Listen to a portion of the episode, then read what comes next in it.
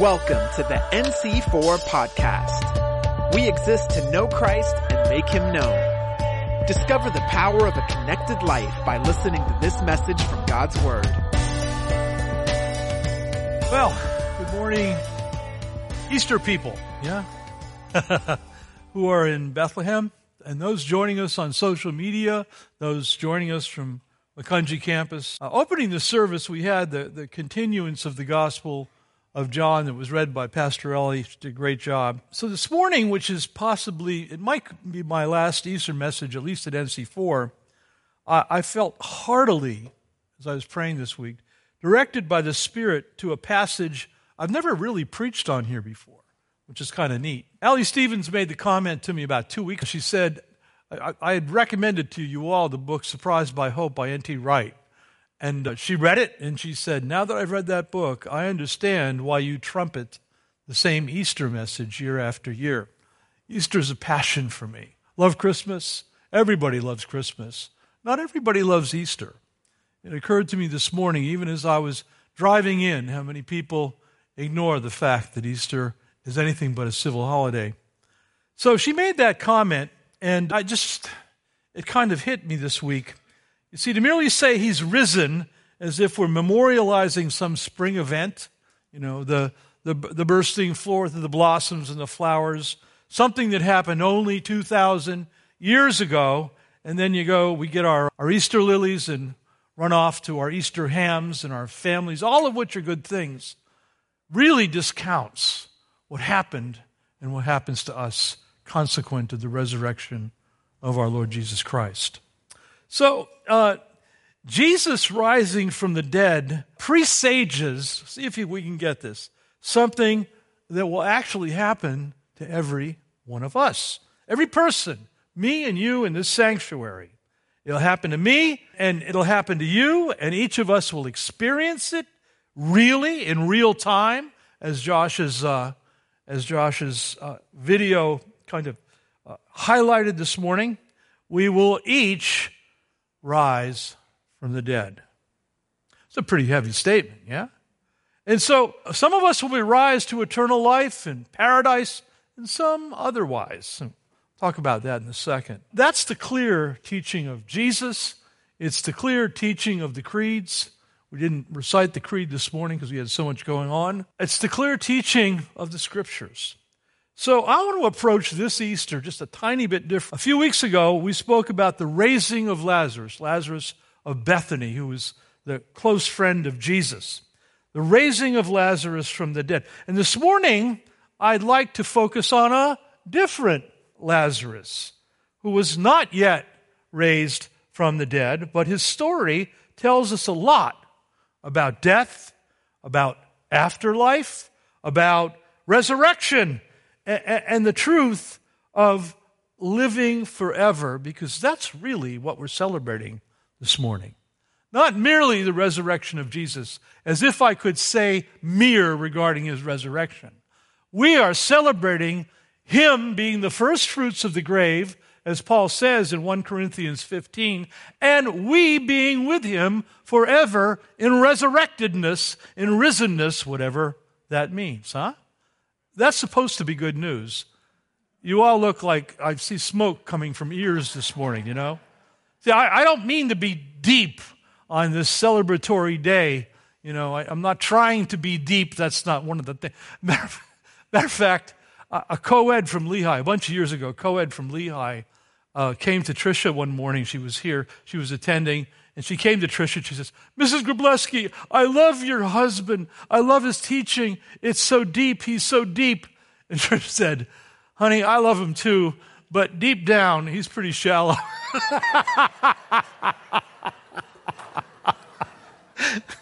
so the point is, I'm not deep, but resurrection is deep. Are you there?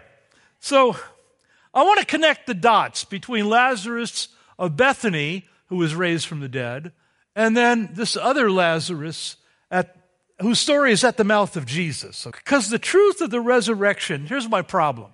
The truth of the resurrection doesn't always do what it's supposed to do. Huh? And, and the women who came to the empty tomb on the first Easter encountered an angel. And the angel says, Why do you look for the living among the dead? He is not here. He is risen. All right, that's Luke 24, 5 and 6. I, I want to do what the angel said to do. I, I don't want to look for death. I want to look for the truth of life after death. The scriptures insist that we are going to die unless Jesus comes first. But more than that, they insist that when we do, we will, in fact, live. How? I mean, that's the truth. And even more than that, when we do, we will live forever. Wow. So, the title of our message this morning is one of the most important what if questions that we can ever a- ask. Any human being can ask is what if we don't actually die? Think about that thing.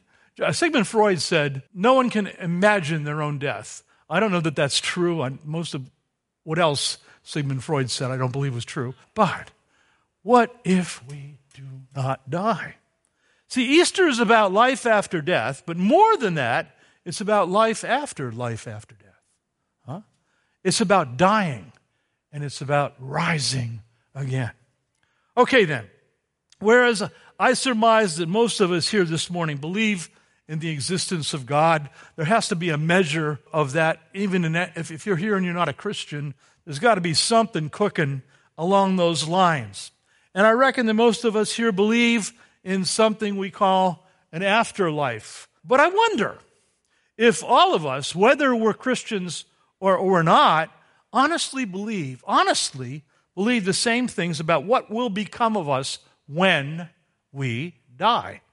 At, first glance, you, might think, wow, this isn't very uplifting, uh, for, especially for Easter service. You, you know, I want to, Sunday's coming. How many have heard, heard of Sunday's coming preach? You know, I never liked those preaches. So I'll tell you why. Because it's almost like when Jesus said it's, it is finished at the crucifixion, there was this great tragedy, which it was, but it was also a great victory. Are you there? In other words, when, he said with a loud shout, It is finished. It's one word in Greek. Tetelestai, he said. And with that word, watch this, the victim became a victor. Huh? The victim became a victor, and that victory works its way into our risenness on Easter morning. So, so what we're doing is not putting a band aid on Good Friday. Are you there? So, all right, all right. So we're not to look for the living among the dead like the angel says. A good question to ask is well, what's the afterlife like? How can we ever know? And whether we believe in God or not, Jesus is the only one, the only one in history that I'm aware of, for whom there is a claim that he died and rose from the dead and lives forever, right? I, I want to point out that there are other claims to resurrection itself. I mean, Lazarus of Bethany was raised from the dead. Uh, the sick little girl was raised from the dead by Jesus. Paul uh, saw someone raised from the dead. And there's a whole cottage industry of books of, by people who have claimed to die and come back. And, and that's, that all exists. Most of us have read or seen something like that, somebody on a talk show or a Christian interview, those kinds of things. But, but, Jesus has the only claim to have risen from the dead in order to live forever. So that each of us can live forever. Wow. So, how about this question? Uh, this is a good question. Because, look, everyone here might not admit to Jesus being God. Okay, that's, that, it's not fine, but I get that. Everyone here might not, or everyone online might not admit to Jesus being God. But having said that, most people admit to Jesus being a great teacher. I mean, that's the big default, right? If you don't want to, if you don't want to have to follow the moral teaching of Jesus, just admit that he was a great teacher and pick out some verses that you can live with. Huh? Or am I the only one who's seen people do that? All right. All right. So if you think Jesus was a great teacher, well, what, it's a good question to say, what did he think about death and afterlife? Huh? Is there any place we can find that in Scripture? Or even risenness? and completeness, those kinds of things. Okay, so here in the Gospel of Luke is a really remarkable story that Jesus directs at his disciples about death and afterlife and risenness. Uh, he's told them that he was going to rise from the dead. And so some people call this story a parable. I don't believe it's a parable. I believe it's a history. I believe it actually happened. Uh, I can't get into the reasons, but there's a number of reasons. There are a number of scholars, like myself, I'm not a scholar, but I believe it, believe that this is an actual story of an actual person that Jesus recounts to his disciples. And it's from Luke uh, chapter 16, beginning in verse 19. And I'm going to do a running uh, commentary as we just work through this for a few minutes. So these, this is Jesus speaking. This is like Jesus' account of somebody who died and hasn't yet risen, but someone who died, and this is the afterlife that he describes. Or actually, two people. There was a rich, verse 19, there was a rich man who was clothed in purple and fine linen and who feasted sumptuously every day. Now, owning purple, this is my commentary, owning purple linen and wearing it in the first century was a sign of social status. Purple dye was a striking luxury. And in the Roman Empire, the amount of purple that you could wear was even legislated because it declared your social status. So this guy is living large and he's a big deal. So, verse 20, and at his gate was laid a poor man named Lazarus, covered with sores. Verse 21, who desired to be fed with what fell from the rich man's table. Moreover, even the dogs came and licked his sores. Now, for you dog dog lovers, I, Lazarus was there with the dogs because they were vying for the same scraps but for you dog lovers, dog saliva actually has antibacterial properties against infection. So it was mercy. Yeah? And so, verse 20, I'm sorry, verse 22, this is where it gets thick. The poor man died and was carried by the angels to Abraham's side. Abraham's side is a Hebrew nickname for paradise, right? For paradise. Lazarus died to an actual angel escort coming for him. The rich man also died, but was buried. That's the account. It's kind of naked and desolate. Verse 23 And in Hades, being in torment, he lifted up his eyes and saw Abraham far off and Lazarus at his side. So there's a consciousness there's an identity, and there's a recognition, an ability to perceive in this thing called hell or Hades. Verse 24. And he called out, Father Abraham, have mercy on me, and send Lazarus to dip the end of his finger in water and cool my tongue, for I am in anguish in this flame. These are the words of Jesus. What we need to note is that this is really important that the rich man knows that it's Lazarus, huh? He knows that it's Abraham. And he was aware of him in life, and now he is aware of him in death. There's that kind of cognition.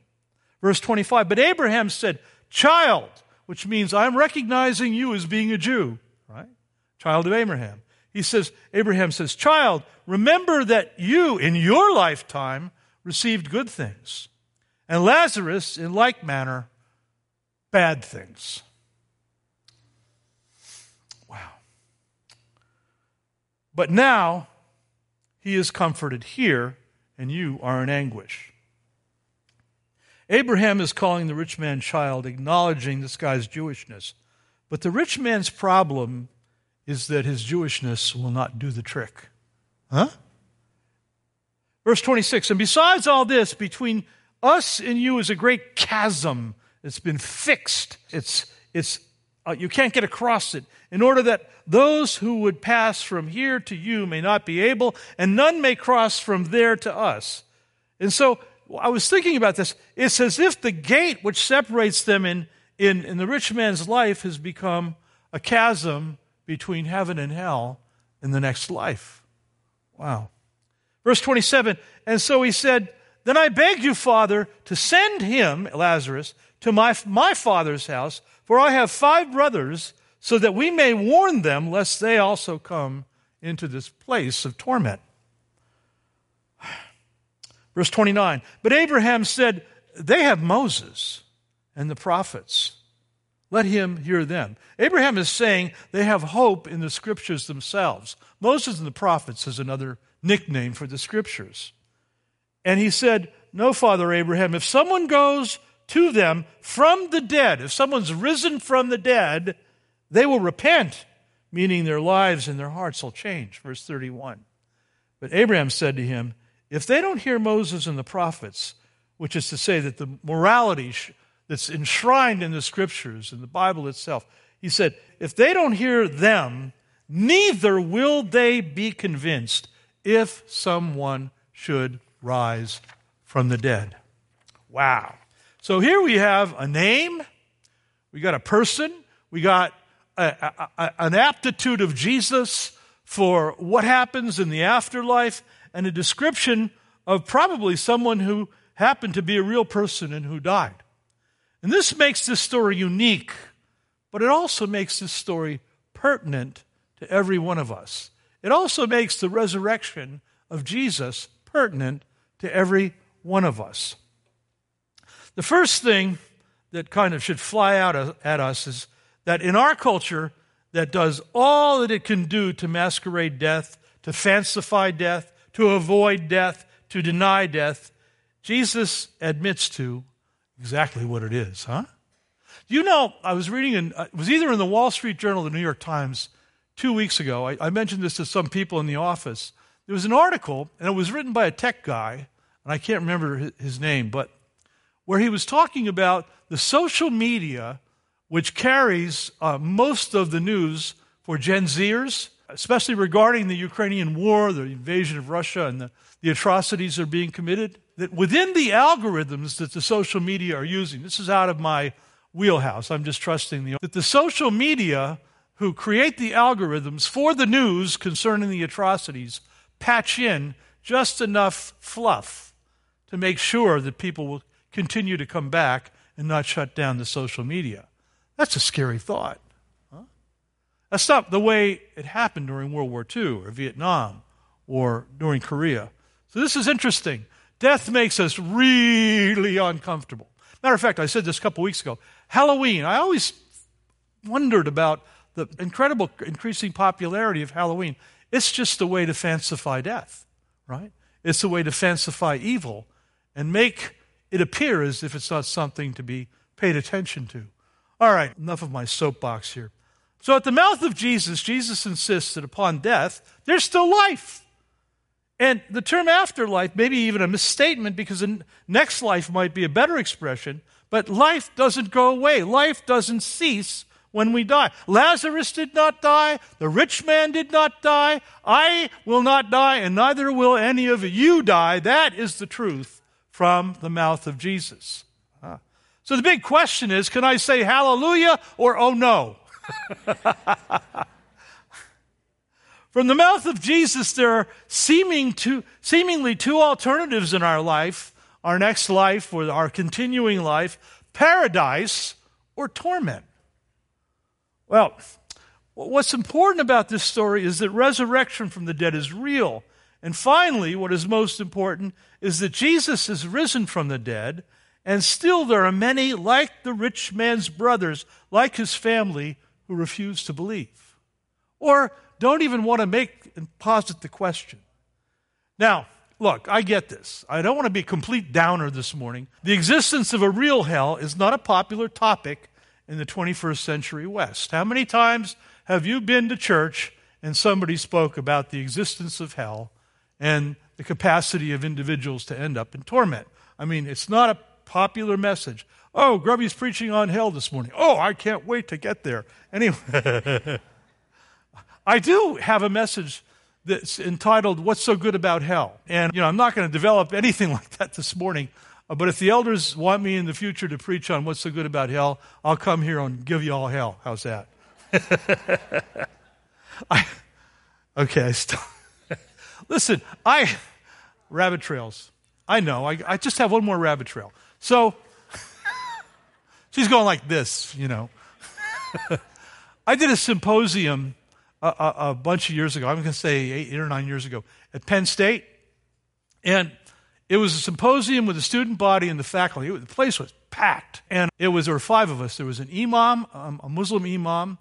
There was a, a Hindu uh, priest who was representing all Hinduism, Buddhism, Jainism, all the Eastern religions. There was a, a Jewish rabbi, Catholic priest, and I was the evangelical guy. And there was a mainline Protestant guy. I think there might have been somebody else. Anyway, I think there were seven of us. and each of us had 10 minutes to give the student body and faculty our core, the core beliefs of our faith. And we each did that. Then we took a break. And then the rest of the time, which was about two hours, was supposed to be for questions and answers, Q&A. So, man, I was like boning up on all the hot button topics. Like I'm looking at abortion and LGBTQ and capital punishment. And, I mean, you name the hot button issue, and I'm boning up on it because I'm. This is a university. I'm thinking I'm gonna I'm gonna get crucified anyway. So don't take me, take Barabbas anyway. So so so I get there, and I mean there there was I can't think of one hot button issue socially that was asked. Every one of the questions had to do with the problem of evil, the existence of hell, and the existence of a personal devil. For all the seven. I found that absolutely, I mean, I was blown away. I really was. That was what was eating them alive, even from the faculty. And I just, I was expecting all this philosophical stuff, and I'm getting gut issues that people are struggling with as they walk through life. And the most interesting thing to me was, at least theologically, the two people who were closest were me and the Muslim imam. Isn't that interesting?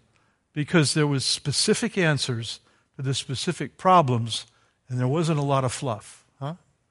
And so, anyway, so so that's fascinating to me. Anyway, so I cons- I considered Jesus even then to be the wisest of teachers, and that's the way I presented it. Okay. On the surface of things in life, the rich man here appears to be being blessed by God and Lazarus appears to be being cursed by God in this life. Am I right? And when you pick that up from the story in terms of appearances, okay. And there's still people who believe. There are Christians who believe that kind of thing, right? But it isn't really so. And there's an important lesson in this. This is the lesson. There are seeming losers in life who are winners in death. Huh?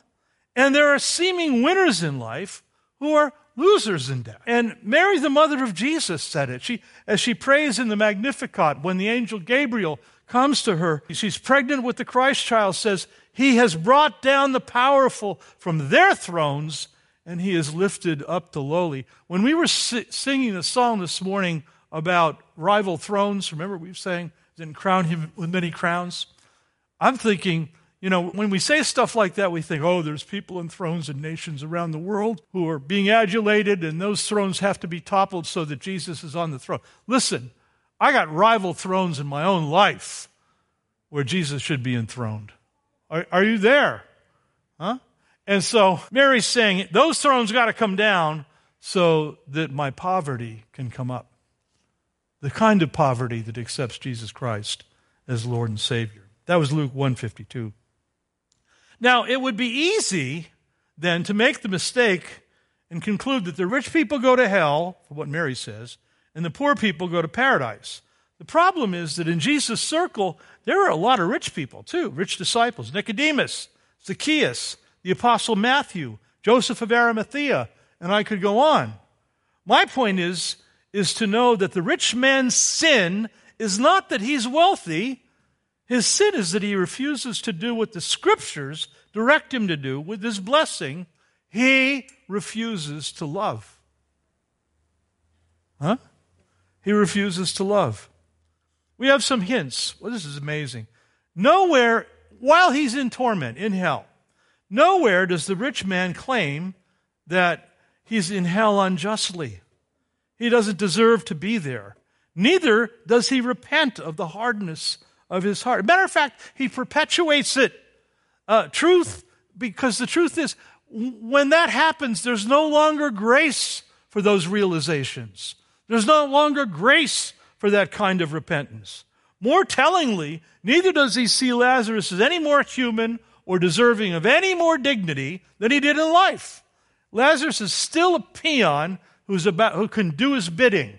In short, the grace that we have here to recognize the truth, those kinds of things, doesn't accompany people in hell. This is a C.S. Lewis message right here, this portion. Hell is graceless. Grace to recognize the twistedness of my heart is for now. Huh? I can capitalize on that now. Lots of grace here this morning for that kind of thing. So, the state of our social status, whether we're poor or whether we're rich, does not decide whether we go to heaven or hell, but the state of our heart does. So, Lazarus was, wasn't positioned at any old gate in the story. I, when I read the story uh, just this week, it says the text says that Lazarus laid at his gate. And it makes me wonder, I was wondering when I read that, who is laid at my gate? Huh? Who is laid at my gate this morning? Yeah. Who have I ignored in my life that God has his finger upon? Huh? So I won't begin to note the number of places in the Jewish Bible that instruct the followers of Yahweh to care for those who have experienced uh, a downer in life, tragedy in life. But I want to make mention just quickly of two places in the New Testament where the last judgment, there's only two places in the New Testament where the last judgment, or I should say in the Gospels, where there's a real description of the last judgment. That would be interesting, yeah? Like, what's, what's that going to look like? Okay, the first occurs in Matthew 25. Don't turn there. I'll just, just synopsize it here.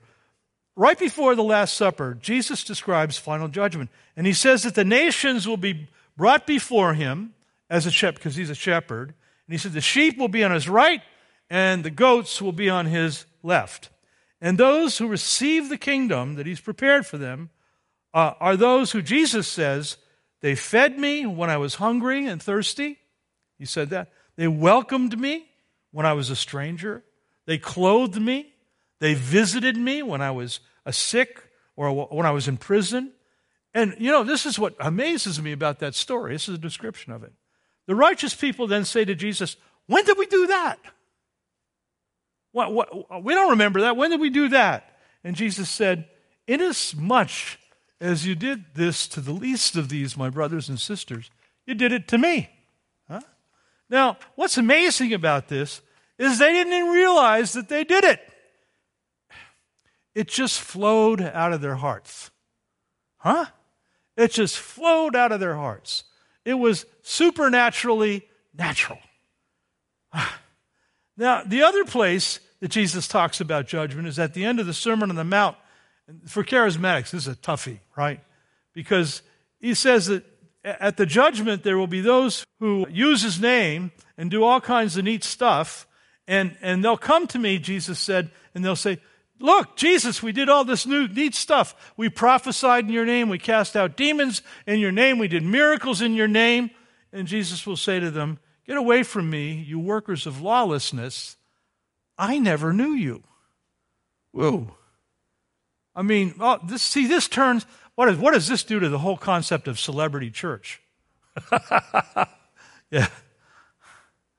Okay. So this morning's message isn't about running out and joining the prison ministry, although that would really be cool and Chad would love it. Uh, it's not about going over and doing the homeless ministry, although that would be cool and Carmen would love it and others, the others who are running it would. What it's about is the two tandem points of power that really can transform a human heart. And they always go together. The two points always go together. It's this two PowerPoints of heart transformation. It's the truth of the Bible, the truth of the scriptures, and a relationship with the risen one. I want to say relationship, relationship, relationship, honest relationship with the risen one, the risen one who wrote the scriptures huh? through the Holy Spirit. So, okay, no doubt as Jews, the rich man and his family believed in God. They probably went to the temple, they observed the feasts, presumably near Jerusalem, but their hearts were hardened because it's about our hearts. Yeah. Belief has to be evidenced in willingness to be loved and to love like we are loved. Okay? I'm going to invite the musicians to come up to give you all hope. So, so I mean, when I talk to people about the Lord, because I real I usually only do it when I'm asked. I, am just I'm not an in your face, uh, you know, evangelistic kind of guy, but I love leading people to Jesus. But I get this response: I'm not going to hell. I'm a good person. Okay, I can't even enumerate the number of ways that can get you in trouble. because a lot of the good people who describe themselves as good aren't. And I know I wasn't, and I know I am not, except by the grace of God. Okay. Uh, but there's a thing in there. See, because it's not about being good or bad or behaving and this, that's all important. It's about the quality of our love. And we all have a capacity for some loving, right? I mean, all of us can do some loving. It's part of our nature. We were created to be able to love, to do some loving. But the kind of loving we got to do can only come from God. Huh? I mean, it's the transformational heart. It's the, the love that flows out of a heart that's been transformed by the love of God for us, such that He died for us and rose again from the dead for us so that He could love us forever. I hope I'm not losing anybody in John 13, 34, Jesus says, A new commandment I give you, that you love one another. And but Jesus doesn't leave it at that, you know. Because where does that kind of love come from? Well, Jesus goes on and says this just as I have loved you. That's the way you have to love one another. Man, once in a while I've been able to lay my life down for my family, uh, less for my wife. And she's going, Amen. And uh, a, a little bit for you all, but the fact that I'm still here, I got a lot more loving to do, and I don't have it right yet. Okay. There has to be a realization of how much God loves me in order for me to love the way He loves, so that I can understand the truth of the Scriptures. All right? All right. Last thing. Here's the truth there's a risen Jesus here this morning waiting to transform every one of us. There's a risen Jesus here. For some of us, we know our destiny. We know we have a relationship with Him. But the fact that you're here doesn't mean you got all of Him that there is to get. All right? There's some of us, though, that don't really know. There's some of us who aren't assured that we're headed for torment or headed for paradise. And there's a way to address that right now. How cool is that?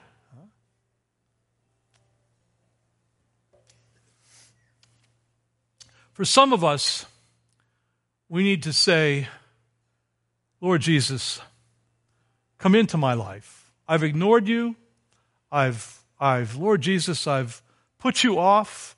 I've never faced the truth of the fact that I will die, but I've really never faced the truth that I need to live now. And you hold the answer to both those, those predicaments.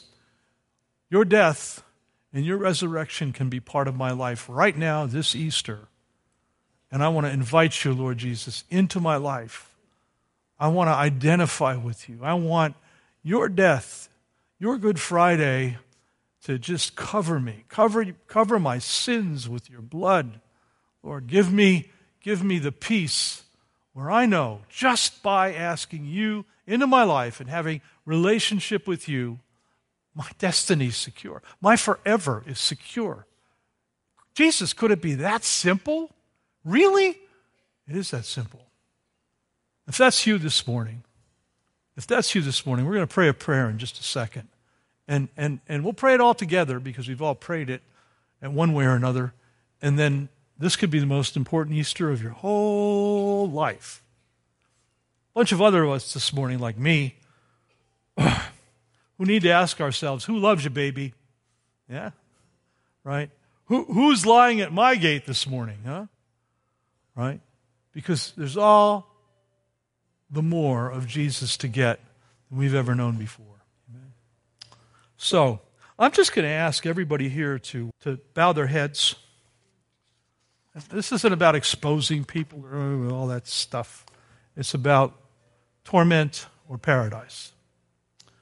So I'm going to ask everybody to pray these words after me because they're life changing words, and then we'll, we'll sing. So repeat after me Lord Jesus Christ,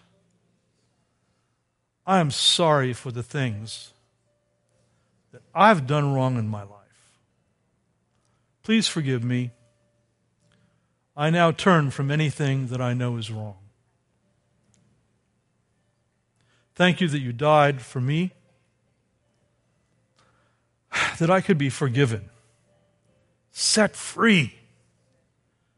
Thank you that you offer me this gift and the gift of your Spirit. I receive that gift. Come into my life and be with me forever. Lord, show me who is lying at my gate this morning. Give me the willingness of heart to pick them up, bring them in, and feed them with your everlasting love. Amen and amen. Thank you for listening to the NC4 podcast. For more info, visit our website at nc4.org. We believe in the power of a connected life. If you prayed to give your life to Jesus today, we'd love to help you walk it out together. Just text the word Jesus to 610-816-6062.